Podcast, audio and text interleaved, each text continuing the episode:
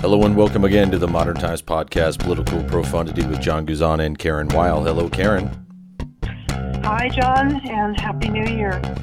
Happy New Year to everyone. Um, and today on Political Profundity, we're going to be talking um, about the Iran precipice. Um, then we're going to be moving on to the uh, impeachment deal that is still going on.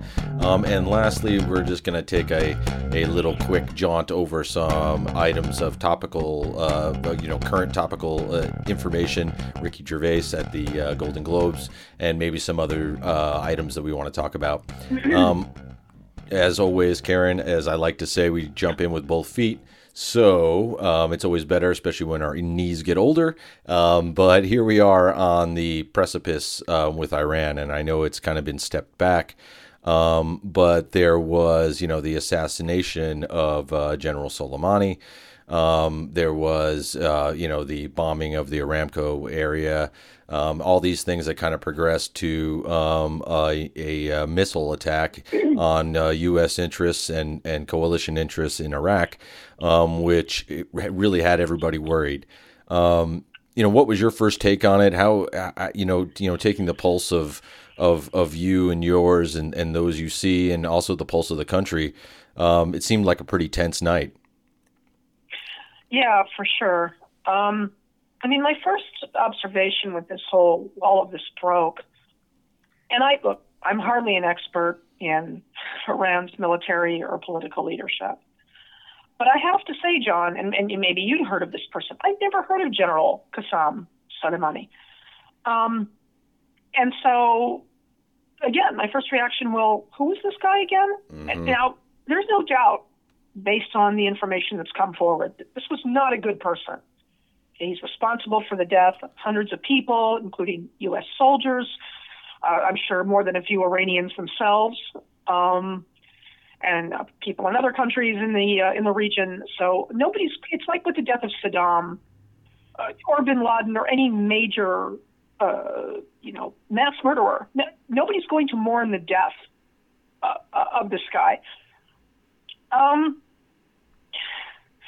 that that being said it just it seemed like this had there were more questions than answers from from even pundits who praised uh, the decision of the Trump administration to do this. The, you know, and I know that some who were really praising Trump were comparing it to the killing of Bin Laden, but there's one major difference here. Bin Laden was a stateless actor. This is a guy, as we know, Saudi Arabia didn't want him. They threw him out years before he uh, you know, committed the horrendous act against this country. And of course, he was also responsible for the death of, of Lord knows how many Muslims as well. Um, but Soleimani was a high ranking general within the Iranian military, you know, part of the government, part of the, you know, the institution there mm-hmm. now. Right. So there's just, there are different sort of factors that go into that kind of action, obviously. Um, I, you know, I was I, Friday night after, you know, a few days after the news had broke that he was dead. I, I was getting some food at a local restaurant, and a young man who took my order and brought food. Now I, he had an accent, and I just happened to ask him because I was curious. Well, where are you from, if I may ask? He said, "Oh, well, I'm from Iran," and I, I, you know, you always are careful when you're talking to somebody who's from a country who's even though he's an American, he's here, but still there's that connection, and it can be a very delicate one. I, I just said, well, I, you know, I know this has certainly been an interesting time for both our countries, and and he said, you know, he called it. He said, you know, it was a good kill. Um, and again, I don't know what this person's politics are. He may be a Trump supporter. He may not. Doesn't matter. I just, uh, your first instinct, John, maybe not everyone's, is just to have suspicion when it comes, I'm sorry to say this, I really am, out of this administration as to why this was done now. Uh, you know, the Trump administration is saying, well, there was an imminent threat. What what was that? What was Iran threatening to do? Can you prove that? Um, and correct me if I'm wrong. Seriously, please do. Has the Trump administration made clear what this imminent threat was? Well, you know, I Did mean, they make it clear the night that they had this guy killed? Yeah, well, I mean, you know, Um, that's one of the big things that's in uh, you know discussion right now with what uh, the response was from from Rand Paul and and and, and Mike Lee uh, yesterday about how they even thought that the briefing, you know, the classified briefing that they were receiving was not worth it, and that they were told to not um, you know deal with war powers um, in the executive branch and. You know, I mean, just kind of dealing with, you can tell that there's those that follow Trump that said that it's fine and there was that imminent danger. But then there's, um, you know, even Republicans that are saying the briefing isn't there and maybe the justification isn't there. Obviously, they're not sharing what that is, but it's it's it's it's it's in debate even amongst Republicans at this point. Let's not kid ourselves. Neither Mike Lee nor Rand Paul are, shall we say, the most liberal senators No. in that body. And in general, they have given Trump everything he wants, Mm-hmm. from Supreme Court judges to all kinds of other judges, or, or all kinds of other proposals. So the fact that they are harshly coming out and saying none of this is being handled well by this administration. That's pretty bracing, in my opinion. That tells you something is very wrong here with all of this. Yeah, Um, yeah, yeah. And I mean, you know, you know, I, and- you know, and I think that I mean, you know, kind of what my take is. I, I you know, I, I- I think that there was a lot of folks that I think were used to these kinds of of of, of announcements, and and in the past they had been sort of justified when we're dealing with actual terrorists that aren't state sponsored. And you know that's the difference here. You know, uh, Soleimani might have been an, an you know a terrorist that basically operated that. He he held he led the Quds force. Um, you know, they kind of did these kind of you know extra political actions. Um, but you know, in the case of Osama bin Laden or uh, Al Baghdadi or some of these others, you kind of say, okay, you know, we get them in a drone strike. That's the way to do it um, you know when when when you know you have a major general of a nation um, where it's state sponsored terrorism, not just these these wild cards out there, it becomes a different thing. And and you know we have to. I know I try to put you know the shoe on the other foot. You know, what if we had a major general in our army that was assassinated? Um, you know, how would we feel about it? Um, and you know, not necessarily. I mean, the same thing. You know, the guy obviously was you know doing what the the nation of Iran wanted him to do. Maybe he pushed it, maybe whatever. Um, but it's just a different set of circumstances that you have to live up to afterwards when you're not just going after an Al Qaeda commander, you're going after an Iranian general. And and I, I just think we kind of get numb to, hey, we just attacked another Muslim. You know, I mean I you know, again I'm talking to, you know, Trump's base here. Um, and you know this is a little bit different for that reason. You know, um, you don't have Al Qaeda be able to get ballistic missiles to fire at you um, after you take them out. They're still stuck with the same things they were stuck with before, which are you know vests and car bombs. Um, it's just a totally different game, and I think that you know it it, it doesn't really play um, differently to some people. They see it the same way, and it, but you know the ramifications are are obviously different. Right. I, you know, several other things, of course, thoughts I have on this. Number one, Trump gave this speech yesterday, which, again, he, when he thinks he's trying to sound, you know, presidential, quote unquote, um, he often comes off as just extraordinarily flat and telegraphed. And and, Um, and very and- and thirsty. Doesn't he seem thirsty a lot of times when he's making Um, these? Like his you know, his mouth glues up. Before, I mean, I'm sorry, but you just you have to wonder just what's wrong with him. Uh, you know, we've had presidents give more legitimately elected and popular presidents than Trump's ever going to be, might I add, give speeches after these kind of terrible moments in our in our foreign policy or country's history. And uh, you know, in, in fairness, I will say, right after the September 11, 2001 terrorist attacks, George W. Bush, I think, he had that window of opportunity where he was proving himself to be a serious, sober person on this.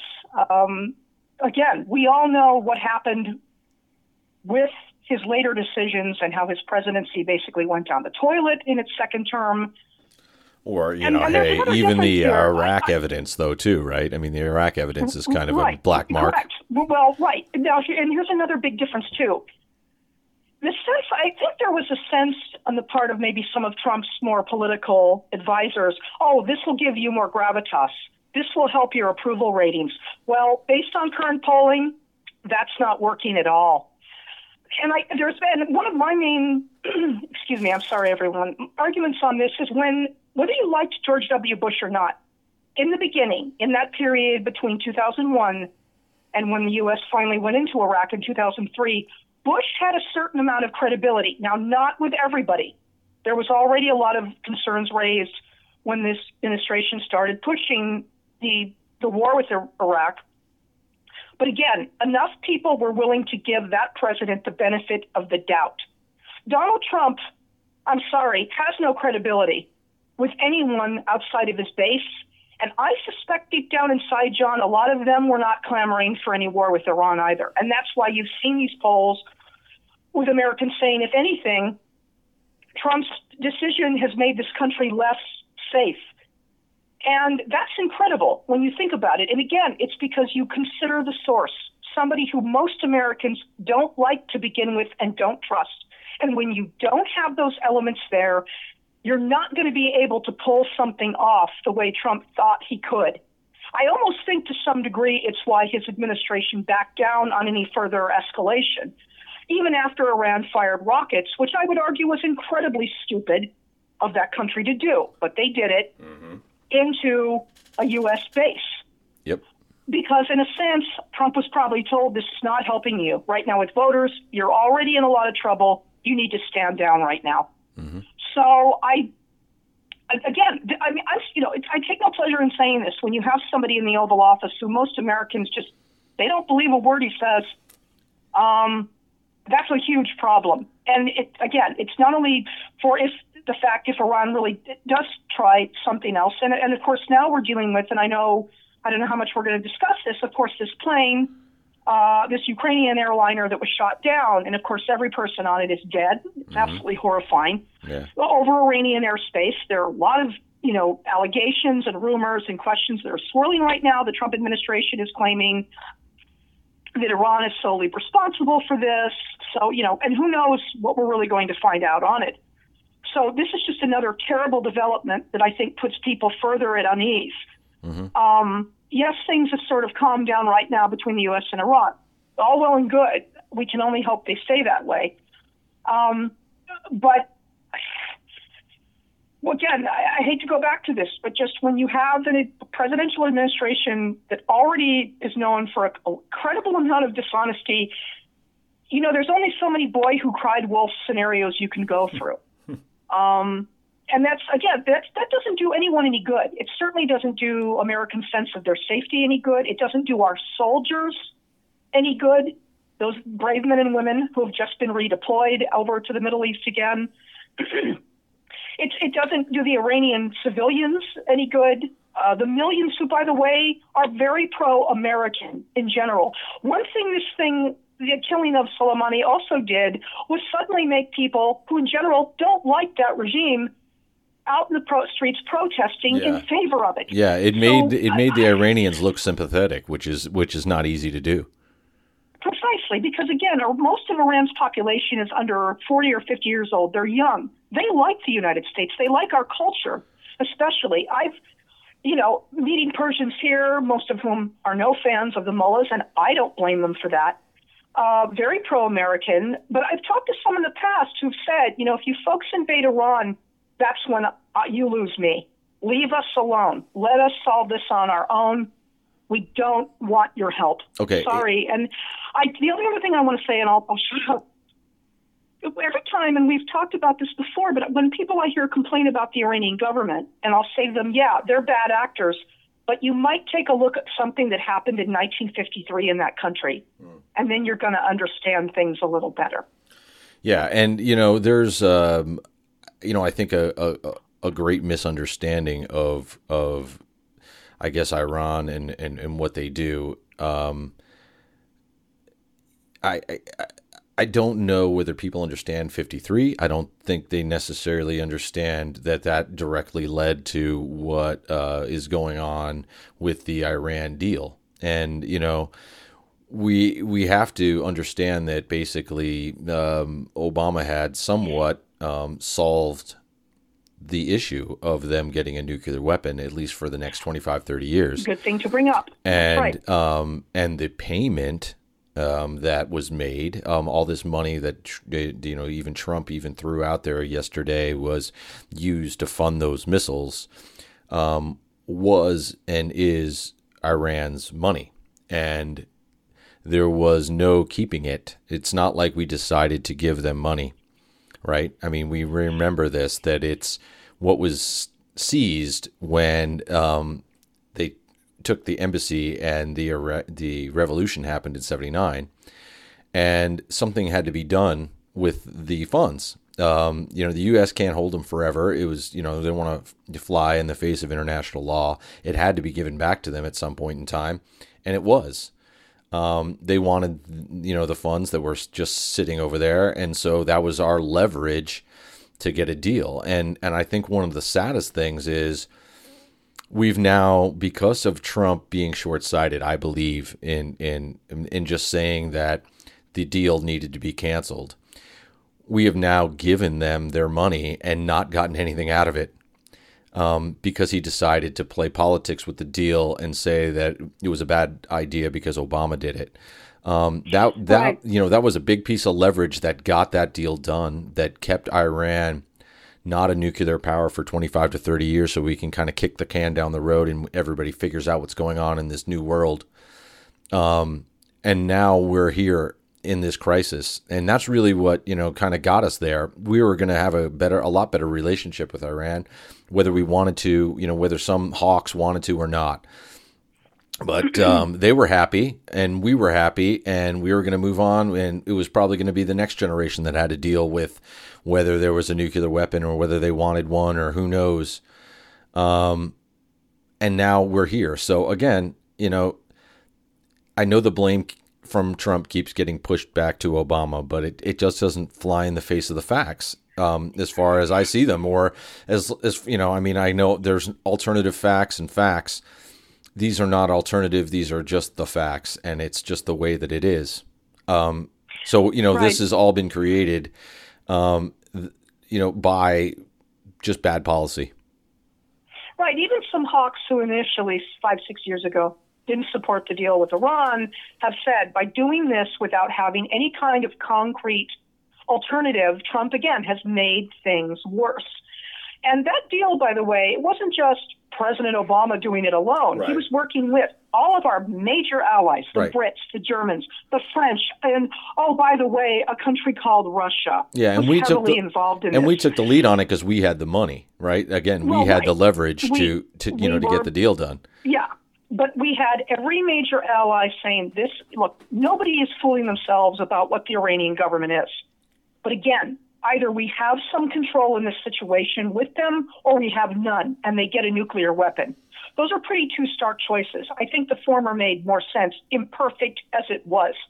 Um, and you know, this is a country, by the way. Again, our our relationship with Iran, as it is with Iraq and many other Middle Eastern nations, just like that region itself, is a very complicated, much more diverse, and you know, place than most people realize. And we have been, at one point, we were fighting ISIS with Iran's cooperation. When, after right after the September 11, 2001 attacks, Iran came to the U.S. and said, look, you know, we don't like each other, but here's the deal. We'll help you get bin Laden because we don't like him either. You know, and so maybe we can just put it aside for five minutes and work together. Now, the Bush administration said no. Um, so there have been these little moments where the Iranians have said, hey, you know, we do actually have a shared interest here. Maybe we can cooperate for five minutes. Then we'll go back to hating each other. Okay. Another thing, too, I want to mention about President Bush, and might I add President Obama, both of them were given the option of killing Soleimani, and they both yeah, said no because they understood even the Bush administration, and we know there was a time when it was really clamoring for war with Iran until things went sour with Iraq, um, where even the Bush administration understood that is not worth the risk. So this, this just again, this was, I think, an attempt by Trump. I'm sorry to divert from impeachment. It didn't work. I, you know, I don't think it's made Iran. You know, the Iran is back down. Although you could argue so have we. I, you know, just it all again because again you have incompetency at the top. It just doesn't fully understand the consequences, nor does it think it out. And you know, so you know, let's all be grateful that for now things have calmed down. Um, we can only hope they stay that way. Yeah, but uh, it's, so, it's hard to feel reassured at this point. Well, you know, I guess that's the you know before we move on to our next topic, I guess that's the you know the last part of this discussion is is the stand down real? Is it true? Because you know there's a lot of talk out there that who knows what's going to happen or or everything else is going to be handled kind of um, under the, the shadow of of, of uh, secret ops or or whatever uh, you know cyber attacks um, that other things are going to happen um, and and you know whether it's it's it's over or not I think you know re- remains to be seen um, you know but you know then again did Trump, you know, really just kind of stop going and stop pushing because, um, you know, there's really no end to it, and I guess that's that's really what it comes down to is that you know if you're if you're if you're a military planner and you're looking at the end game here, um, you know, what is it really invading Iraq? Uh, I mean, in, invading Iran. Um, you know that mm. that you know that doesn't look good to anybody. Uh, you know, I'm sure of that. Um, you know, it, it especially when there's no real impetus for it. Um, you know, you know, my son's studying um, uh, World War One in school right now, and you know, wow. we are looking at the assassination of Franz Ferdinand. You know, I was kind of helping him, mm. with, you know, with that the other night, and and you know, you can't help but think about you know how assassinations can cause bad things. Um, you know, but obviously a very different time now in, in, in 1914. But you never know what can happen. But it you look you have to look at the end game here, and you know there really can't be a play that that a real war between these countries does any benefit. No, number one, Iran never wants to go there because as powerful as they are, you know, U.S. has a nuclear weapon and they don't. Um, they have weapon. You know, the United States has weapons that Iran doesn't. Um, in a in a in a conventional war, they lose. Um, but what we lose is is is, is great too. Um, and you know whether we, I mean, you know, lose in in the in the easy way of hey, battles will be lost, and obviously it's a it's a um, uh, you know kind of occupation nightmare. Um, and and one of those things where you never really win. But I'm saying, you know, a lot of people die, a lot of things destroyed. Um, you know, and, and really, you know, if you play it down, there's no real winner. And do you think that that's what Trump saw, um, or is it something else? And and you know, but again, we have to think about what the goal is, and and that's really kind of hard to see, right? I mean, that's what we're talking about. Um, but do you see that there's going to be more confrontation, whether you know, uh, silent or or outwardly, um, over the next few months? I, again, I just it's a very good question you ask, and I, I wish I had sort of a concrete answer, um, lame as that sounds. I, just again, because you cannot trust anything the Trump administration says, and that's that's just that is extraordinarily bad. I, you know, we're not talking about a normal, decent presidency. You know, Republican or Democrat, and we've had some Republican ones that would fit into that mold. Um, you're talking about somebody who lies constantly, who is, again, looking for diversion, is going into a reelection already very damaged, um, and is, is probably desperate to do anything to try to stay in office. I, I mean, I'm sorry to put it, you know, to, to, to, to cut it down to that. Um, but you just, there's very little else one can think in terms of reviewing this. Um, and again, no one likes the Iranian government. They're terrible. But there are certain realities that previous administrations have come up against in dealing with them.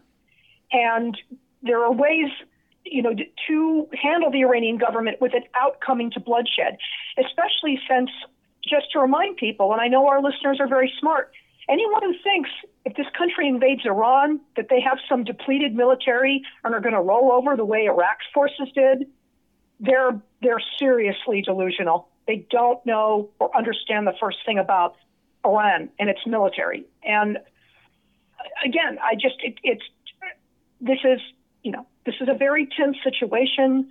Um, I wish we had better actors on the federal level to handle it. Uh, Congress today is voting to, in fact, the House already passed on a mostly party line vote, although believe it or not, Florida, Florida's Matt Gaetz voted yes, um, and he's one of the biggest Trump cheerleaders there is, um, to limit Trump's ability to, to, in terms of military action in Iran. Now, is it going to go through the past the Senate? Unlikely. Not with Mitch McConnell in charge and not with a group of Republicans. Now, maybe Mike Lee might vote for it. We would hope, or Rand Paul, and maybe Murkowski, Collins or Gardner, some senators, well, Collins and Gardner, who are highly vulnerable going into this year for reelection. Um, I, it remains to be seen, but you know that's the best we can hope for is that Congress comes up with a plan and and some laws saying, hey, there's only so many things that the Trump administration, excuse me, should be able to do with Iran. I, and I've been saying this for a long time, John. Frankly, when we have a different president, and you know we don't know who that's going to be but there really has to be some serious overhaul of the War Powers Act and in terms of what a president, even one we may like, right. or is the most wise, rational person, but there has to be some limits on what he or she can do. Um, yeah, in yeah, terms of declaring yeah. war, and you know, and, and to be fair, let's President Obama, who in general we'd say handled foreign policy pretty well, certainly not always. Um, he made his share of mistakes, but there's no question once or twice he violated some of those laws too. And uh, you know, unfortunately, it's one thing when you have somebody like him in office, despite his missteps. It's another when you have somebody as reckless as Donald Trump. Um, yeah, yeah, and that, we've that talked about this before. A, and and you know, when it when it when when it comes to even his uh, uh, you know uh, national emergency powers, there's a lot of powers that were given to um, the the executive branch, just always thinking, well, we're going to get somebody in there that's credible um, that's not going to try always try to push the envelope or you know maybe corrupt. Um, and you know I agree with you. That's that should be a major part of the platform and things that people are asking of these presidential candidates. Um, you know, are you going to sign them? I know that some had. I think. Uh, I know Kamala Harris had come out and said that she was going to be interested in signing all these things that would limit presidential power. Um, you know, you hope that uh, the next presidents think that same way. I, you know, couldn't I, agree with I, you anymore. I it doesn't matter who I voted for in the past, and now how, no matter how much, or any of us for that matter, may think he or she is a good president, and we like what they're doing. We still there's this unitary executive theory. It's just gone too far, and like I said, maybe we have somebody normal in there again, and uh, you know, and a Congress that's fully willing to cooperate to, to start really thinking of ways to kind of streamline the kind of powers that a president has, especially when you're dealing with something that can become, dare I say it, World War III. Mm-hmm. Yeah. So, I, I mean, I'm feeling a little better that we're not at full out war with Iran. And again, let's just all hope it doesn't come to that. Mm-hmm. Um, know, there's just there's going to be a lot to be sorted out. Uh, you know, I think we haven't heard the full story of why the Trump administration even did this in the first place, nor have we heard about what really led to this horrible uh, plane crash just you know the other day. So um, yeah. I'm sure we'll have much more to talk about regarding this terrible situation in the future. Unfortunately, I happen to agree yeah. with you. Um, the last little bit, um, we just yeah. want to do a, like a public service announcement. If you get a text message that says you're being drafted um, and being sent to Iran, um, it's Thank fake. You. It's it, it's it's fake. Um, and you can find that link um, to yes. the story um, identifying that. Um, Let's move on to the other yeah. um, interesting uh, point of news in Washington, and what also I think, um, as we had mentioned, some people are saying um, the killing of Soleimani and the and the uh, issues with Iran um, were the wag the dog to get people to not pay attention to impeachment. Um, but impeachment is still there. Uh, the House, Nancy Pelosi, Speaker of the House, Nancy Pelosi has not, still hasn't sent it over to the Senate. Um, still trying to get concessions and witnesses. Um, seems like some Democrats are just saying, "Hey, let's just get this started." Um, and then, um, you know, John Bolton said um, earlier this week, um, "If the Senate subpoenas me, I will show up." Um, kind of dropped a, a bomb, was a lightning bolt, I think, into the whole impeachment talk. Um, you know, it does seem like the witnesses showing up in into this. if Bolton shows up, just having him, you know, address the the whole drug deal thing, um, you know, kind of ratchets this up a little bit more. And you know, to me, impeachment even seems more likely at this point. Are, are well, you seeing it? I mean, I mean, I mean, actually, I guess um, him being found guilty and being removed seems more likely. I mean, he, he's technically impeached. I mean, that happened exactly. on the 18th. Sorry and, and I just an observation, John and you and I have been doing this podcast for what, about three and a half years now? Somewhere. Remember in the beginning, two years ago, three years ago, oh, Trump will never face any consequences for anything. They're never going to do anything. And I said, you know, it's a little premature to say that. And I said, if the Senate, if one of the, if both houses of Congress go Democratic in 2018, um, don't be so sure that Trump won't be impeached.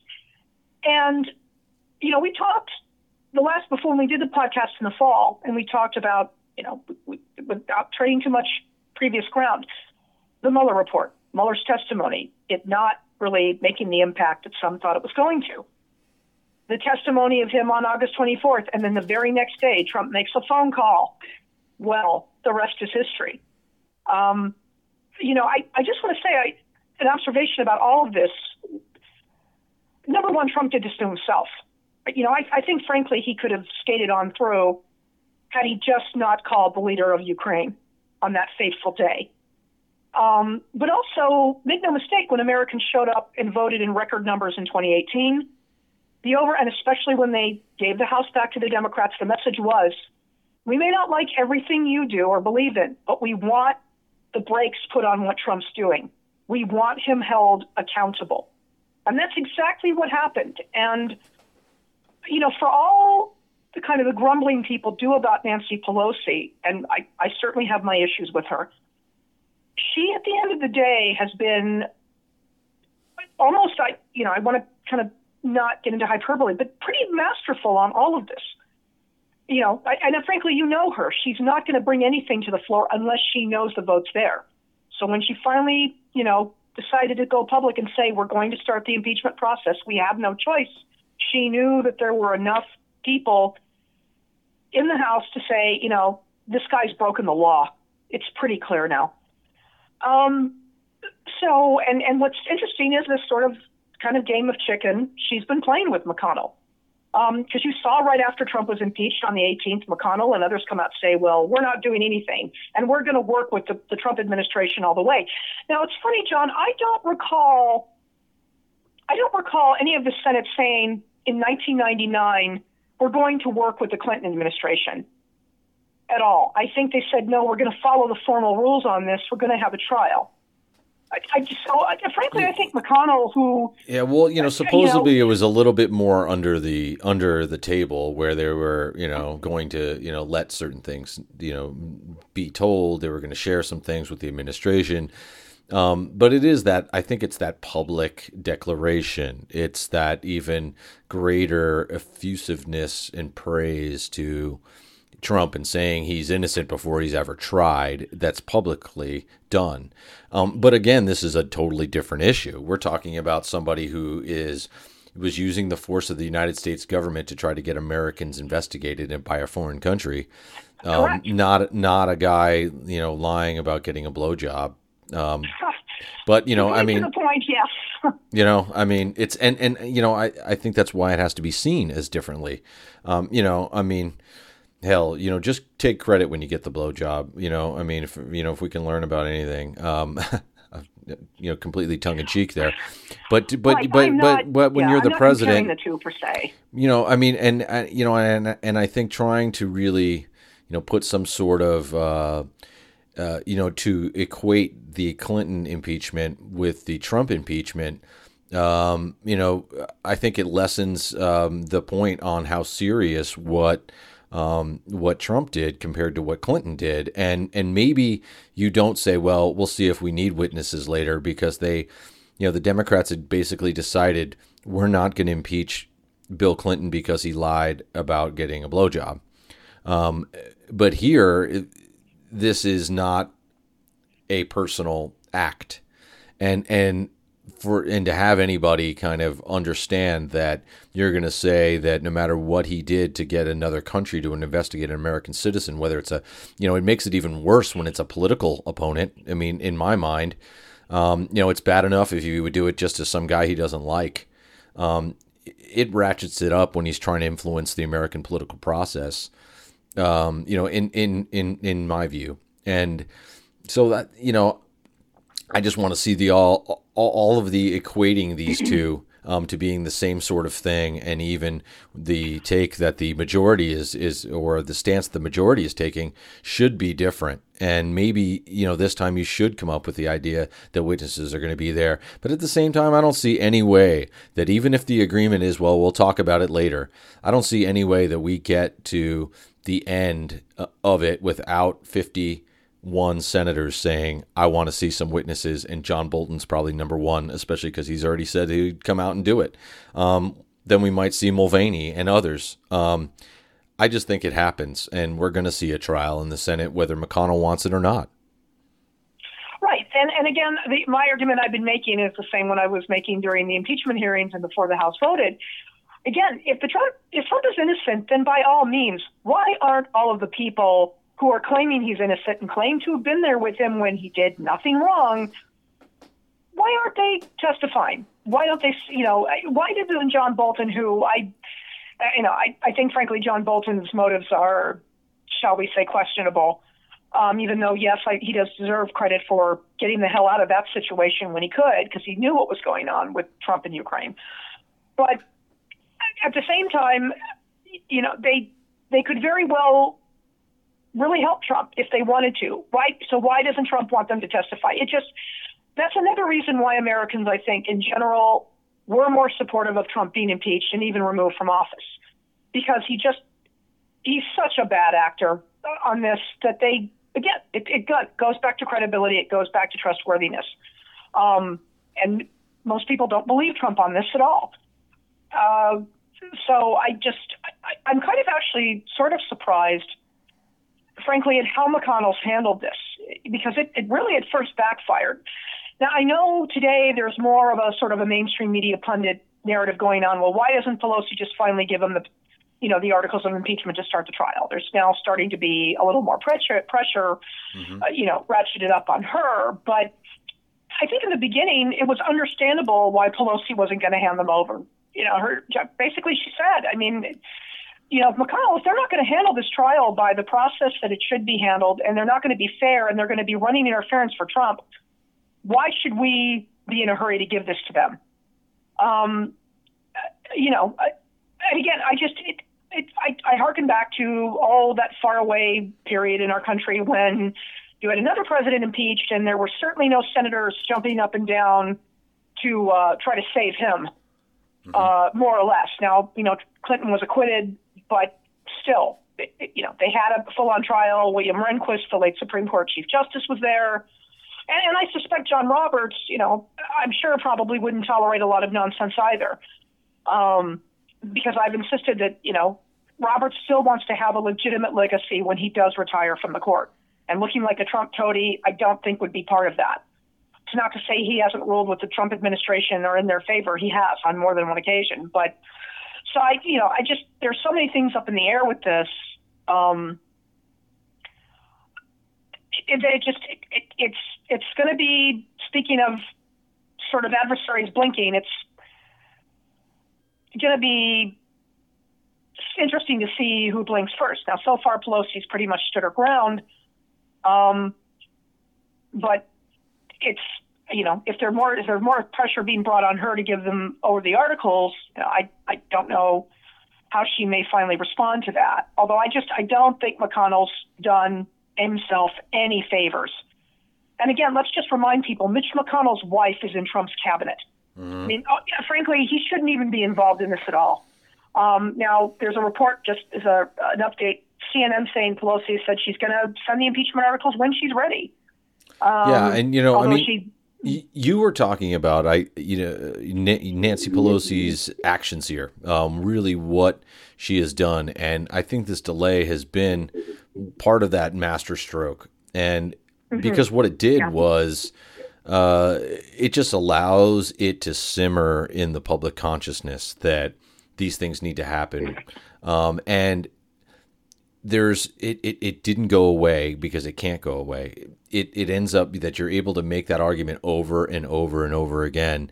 And the mm-hmm. more you make an argument that we don't need to hear anything, it's over. Um, I think the the just shallower it sounds, and you know I think that's just the general approach is that we really want to make sure that it can't get swept under the rug. And I think that um, that that that's why I was so um, I guess uh, smart to do. And I know that it probably wasn't her you know idea to begin with. I, I think there was you know Laurence Tribe had been arguing that for a while. Who knows where it originally came from?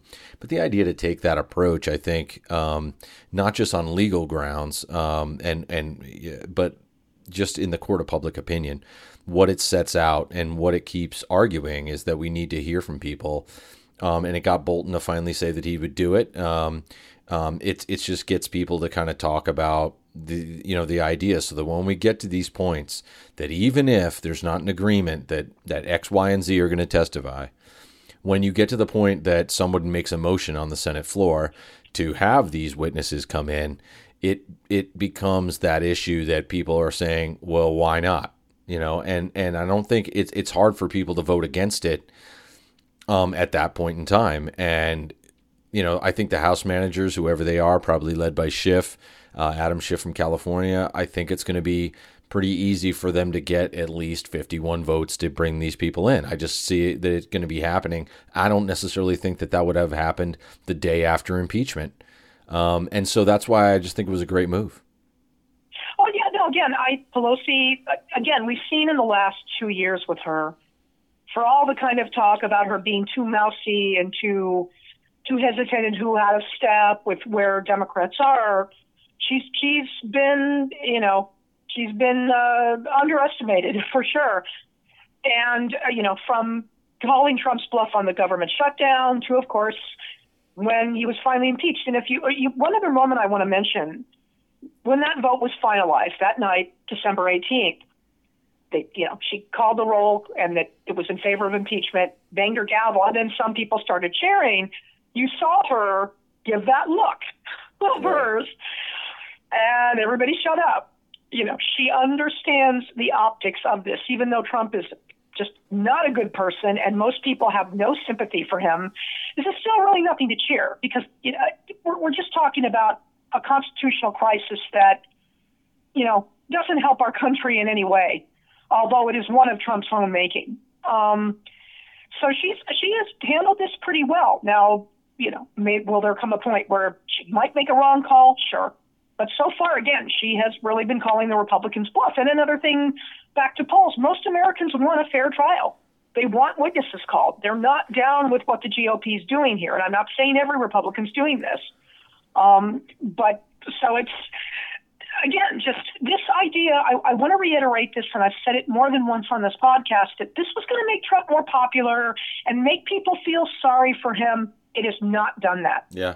And, so, you know, I, you know, and, at all. Oh, I agree. And the last point I want to make is that you know for everyone who says hey why didn't the house do this well they couldn't get these people to show up and they would have had to take them to the courts precisely and the argument that jonathan turley made when they had the professors come was that well you should go through the courts and do it well i think the argument that the uh, house democrats are making is well we need to do this sooner than eight months um, and once it gets to impeachment no one's going to um, uh, turn down a impeachment uh, trial subpoena. Number one, because number two, any court will just just com- actually compel you to show up to that hearing, and I think that's some of the calculation that Bolton has. There's no really getting out of that at that point in time. They will they will have somebody come and take you and bring you down there. Um, and it's the way I think the judicial branch sees impeachment compared to hearing. When you're in the trial, um, they would force these people to show up, and and and I think that's the difference. Is w- during uh, Clinton, you had these people um, uh, testifying or talking to the special prosecutor, um, and they wouldn't talk to the House um, um, when they were investigating. So, you know, it is a totally different thing. It's kind of that circular, um, ill formed logic that the Republicans are currently um, engaged in and have to be in order to support Trump. Um, but it just doesn't hold water. And, and you know, the. Uh, you have to get it in the Senate trial, and and you're going to get it, and it's going to be there, and these people don't, don't have anything to do about it. And I think, you know, here we are. It's it's going to be a very interesting February.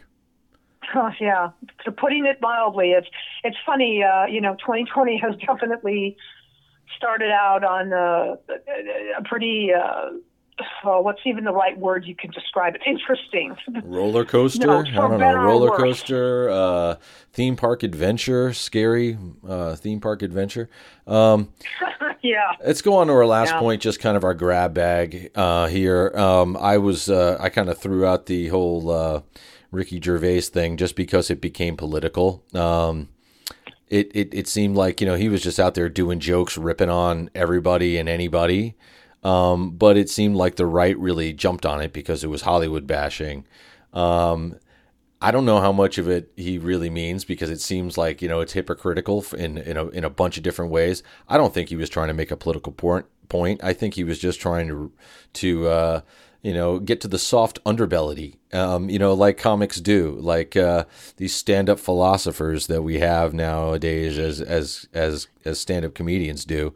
Um, yeah, he was ripping on the Hollywood elite, um, but that's who his audience was. He was doing a Golden Globes presentation, um, but it seems like you know more distraction, more just beating on people and saying um, you know, Hollywood's full of leftist liberals, um, which, you know, I mean, you know, it's one of those old arguments, um, and and it just seemed hollow. But it's very interesting that the right jumps upon Ricky Gervais at the Golden Globes, um, and it becomes a political story. Um, I don't know, Karen. What what what what did you think of it?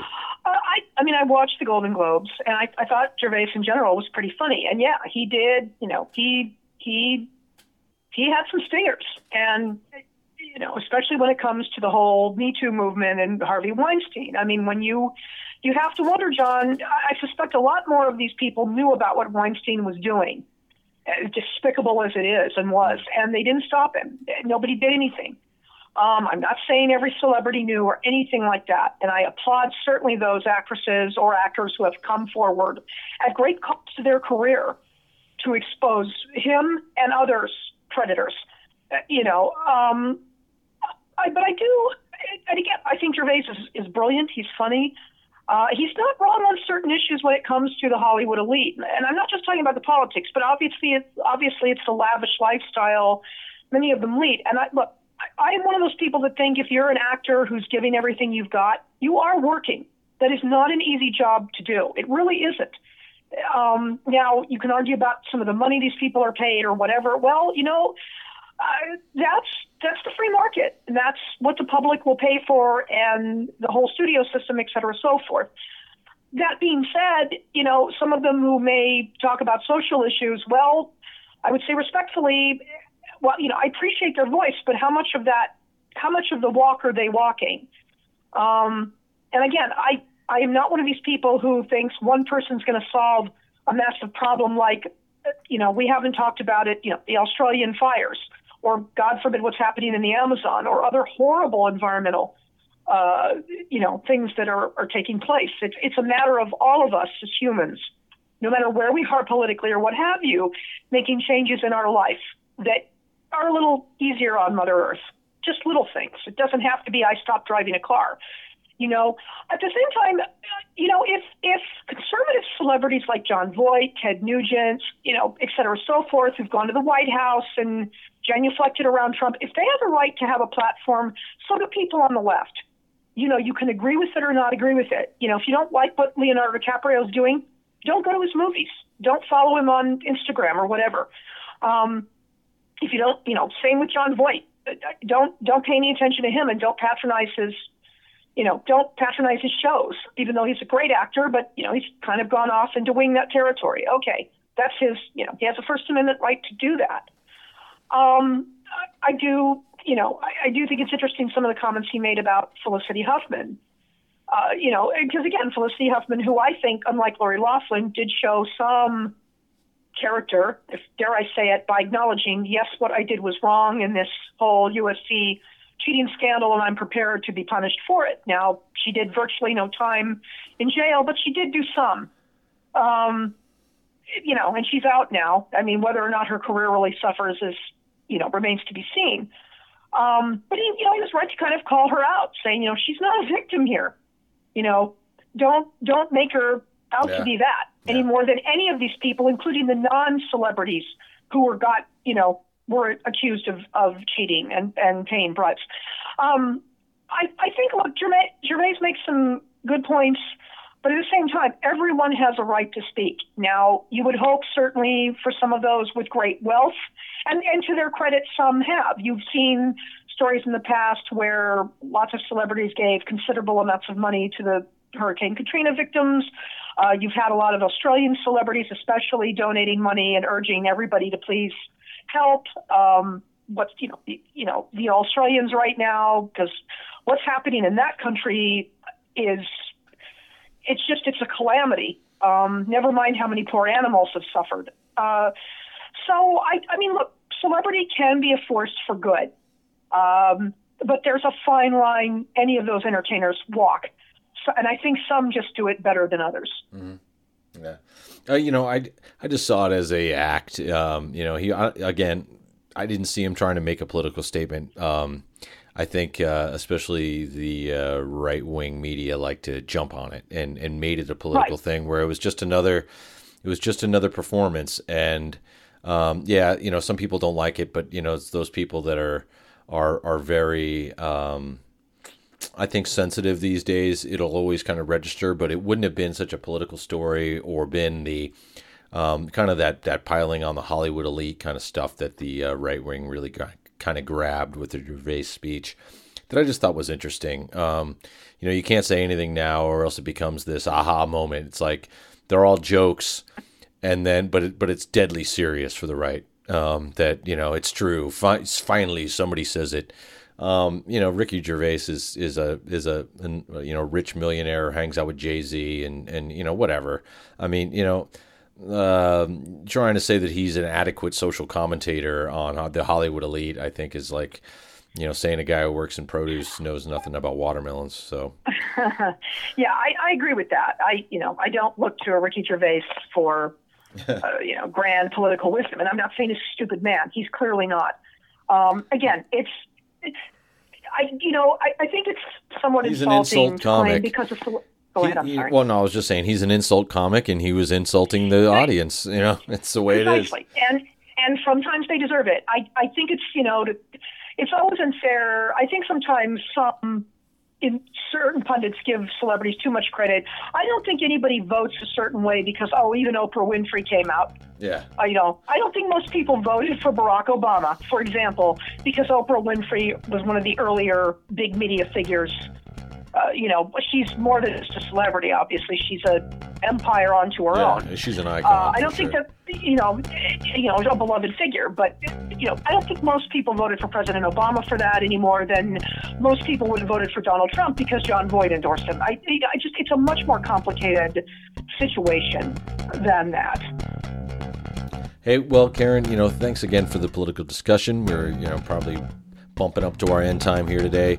Um, you know, we took about a month off, I guess, um, not really um, wanting to necessarily, but we had some website and database issues here. So thanks everybody for coming back and listening to our podcast. Karen, thanks for again for joining me here in 2020.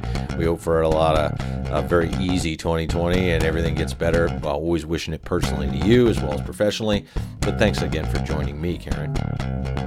Thank you, John, and thank you so much to all the listeners. And I wish every one of them a very happy, healthy 2020. And may it truly be a better year for our nation and world. And let's hope, um, you know, Australia sees better days, especially.